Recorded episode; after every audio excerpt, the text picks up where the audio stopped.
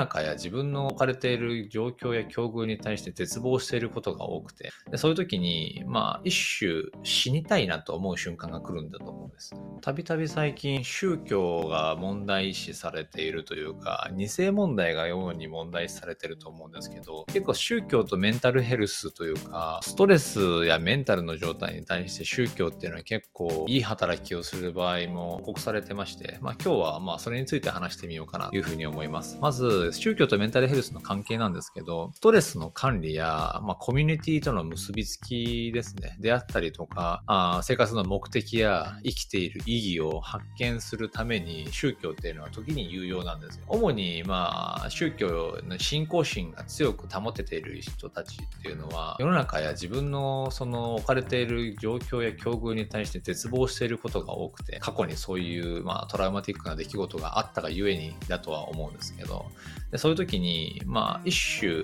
死にたいなと思う瞬間が来るんだと思うんです。で、死について、死んだ後どうなるんだろうどうして私たちは死ぬんだろうかっていうことを考えたときに、宗教っていうのはそれに対しての答えをある意味提示してくれるんですよ。まあ、科学的なところでいくと、まあ、細胞が死ぬから死ぬんだよ。それでもう終わりだよっていう考え方も取れるんですけど、宗教的な考え方で言うと、死んだ後はどこか天国に行くんですよとか、輪廻転生するんですよ。だからそこで終わるわけじゃないんですよっていう風な言葉が一種彼らを救うんですよ。ああ、だったら今頑張れると。過去に死んで失った家族とまた会えるなんていうことが天国に行った時にね、あるのであれば、今自分で命を絶とうなんて思わずに死なずに生きていけるなっていう風な感覚を持つと、まあ、あらゆるストレスから一種、まあ、大きなストレスの一つですよね。死っていう考え方っていうの、死に対する考え方っていうのは大きなストレスの一つだと思うんですけど、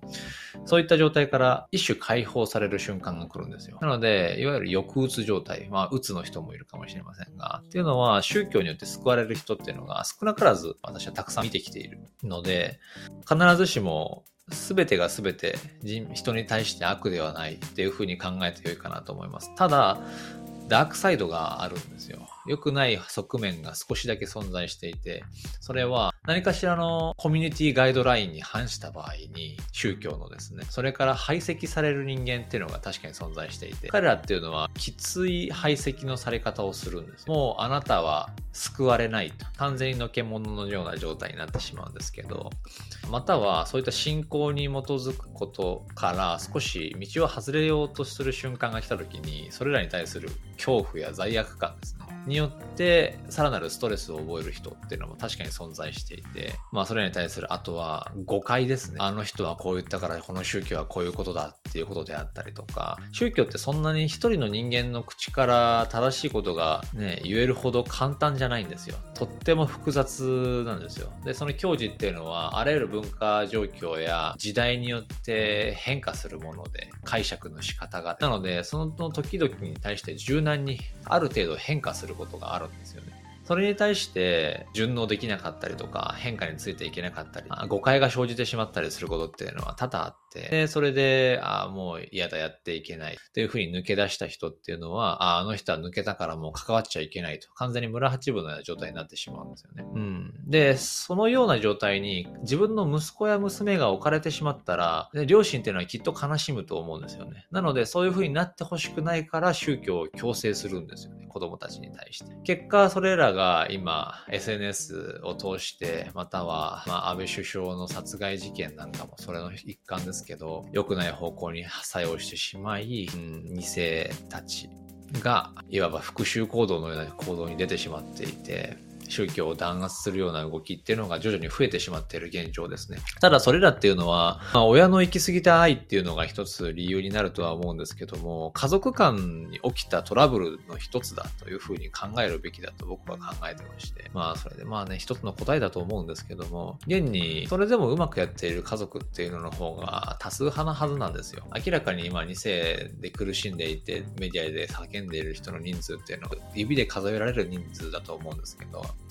ほとんどの家族がきっと何かしらの形で回復していることが多いと思うんですよね。それらっていうのはちゃんと話し合いのもとで解決したんだと思うんですよ。なので、宗教のせいにしてしまうっていうのは、一つ、まあ、青春を奪われたりね、友達とうまく溶け込めなかったりとかね、他の宗教の人と仲良くできなかったりとかっていうことで、受けたストレスっていうのは大きいかもしれませんが、一歩歩み寄って、それも行き過ぎた愛によるものだったんだろうなと、家族からの強制っていうのはそういうものだったんだろうなと考えた上で、語り合う機会っていうのを作ることが僕は重要じゃないかなというふうに考えてます。それによってあの回復できないのであれば、双方にどちらかに問題があると思います。宗教そのものに問題を押し付けるのは、それによって逃げるのは良くないかなというふうに考えますね。まあ、まとめてみると、まあ、宗教っていうのは人々のそのメンタルヘルスに対して深い影響を及ぼすということですね。良くも悪くも。で、必ずしも良い方であってほしいなというふうに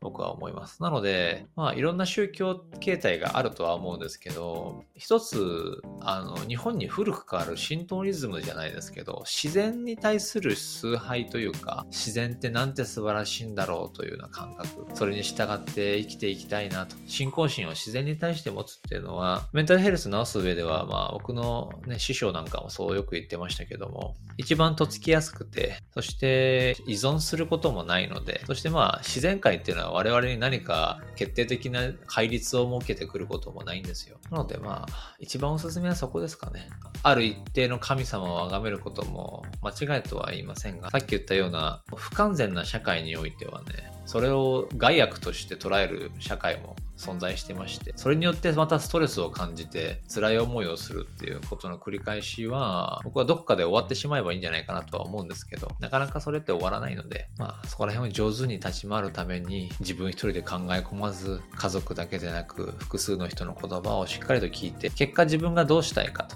どの宗教を選ぶか、宗教に入らないことを選ぶのか、しっかりと考えるべきだなっていうふうに思いますね。今回は、ま、宗教的なこと、宗教がメンタルに及ぼす影響について話しました。もし参考になったなっていう方は、いいねボタンやチャンネル登録していただければと思います。また、あの、これこれ近々についてテーマにしてほしい、調べてみてほしいっていうことがあれば、何なりと私の方にメッセージや、えー、コメントで残していただけたらなっていうふうに思います。全部読んでますので。はい。じゃあ、今回はこの辺でまたお願いします。ありがとうございました。